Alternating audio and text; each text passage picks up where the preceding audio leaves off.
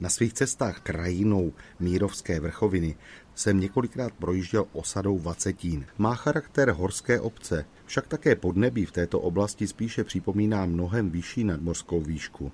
Podíváme-li se do historie, zavádějí nás první zprávy už do 14. století. V roce 1351 majitel vranovského panství Bernard Zmrdic prodal svým bratrům Záviši a Benešovi z Richemburku polovinu vranovského zboží, tedy i polovinu Vacetína. Hrad Vraní hora i s panstvím však patřil králi a ten jej, konkrétně Zikmund Lucemburský v roce 1425 dává do zástavy pánům Zelhoty. Tomuto rodu patřila obec až do roku 1567, kdy ji koupilo město Mohelnice. Patrně za česko-uherských válek byl značně poškozen nejenom Vacetín, ale v té době zanikla i sousední historicky velmi významná lokalita Střítež s kostelem a tvrzí.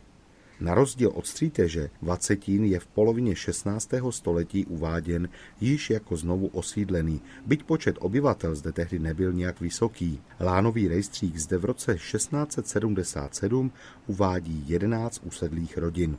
Podle informací z berních listin byla obec do 30-leté války českou enklávou. Po válce sem přicházejí první usedlíci z německy mluvících oblastí a tak se objevují německá jména. Česká menšina se ale ve Vacetíně na rozdíl od některých okolních obcí udržela až do roku 1918 a potom opět rostla. Zajímavé je, že v historii se kromě názvu Vacetín, odvozeného od osobního jména Vaca či Vacata, objevuje varianta jména Dvacetín.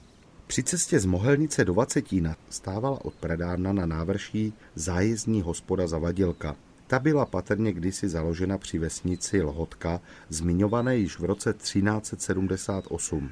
Za třicetileté války byly patrně zničeny zdejší čtyři usedlosti, podle kterých měla osada německé jméno Firhofen, tedy čtyři dvory. Po roce 1750 však bylo toto místo opět dosídleno a dostalo název právě podle hostince Zavadilka. Obyvatele Vacetína se po většinu existence obce živili zemědělstvím, drobnými domácími řemesly a také prací v lese. Nedaleko obce se v 19. století těžívala železná ruda a část zdejších obyvatel docházela také do dolů na Tuhu, do nedalekého Svinova. Po druhé světové válce byla značná část zdejších osadníků odsunuta do Německa a zcela dosídlit se tuto malou osadu v kopcích již nikdy nepodařilo. Mimo jiné snad i proto, že je odsud daleko do větších průmyslových center a zejména v zimě je i dnes mnohdy cesta do vesnice docela náročná. V posledních letech se do Vacetína často vydávají zejména cykloturisté, Pěší vyhledávají spíše cestu přes nedalekou střítež. Přímo v obci pak na návsi stojí kaplička svaté Barbory z roku 1838.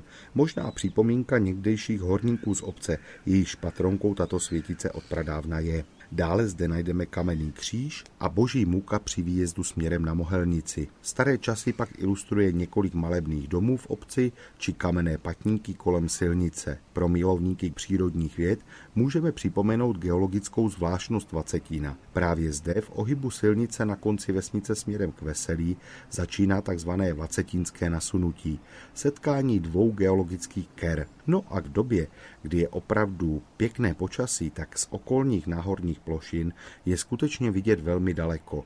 Pohlednici z kraje mezi Pradědem a Hanou, tentokrát z Vacetína na Mohelnicku, vám po vlnách Českého rozhlasu Olomouc poslal Mirek Kobza.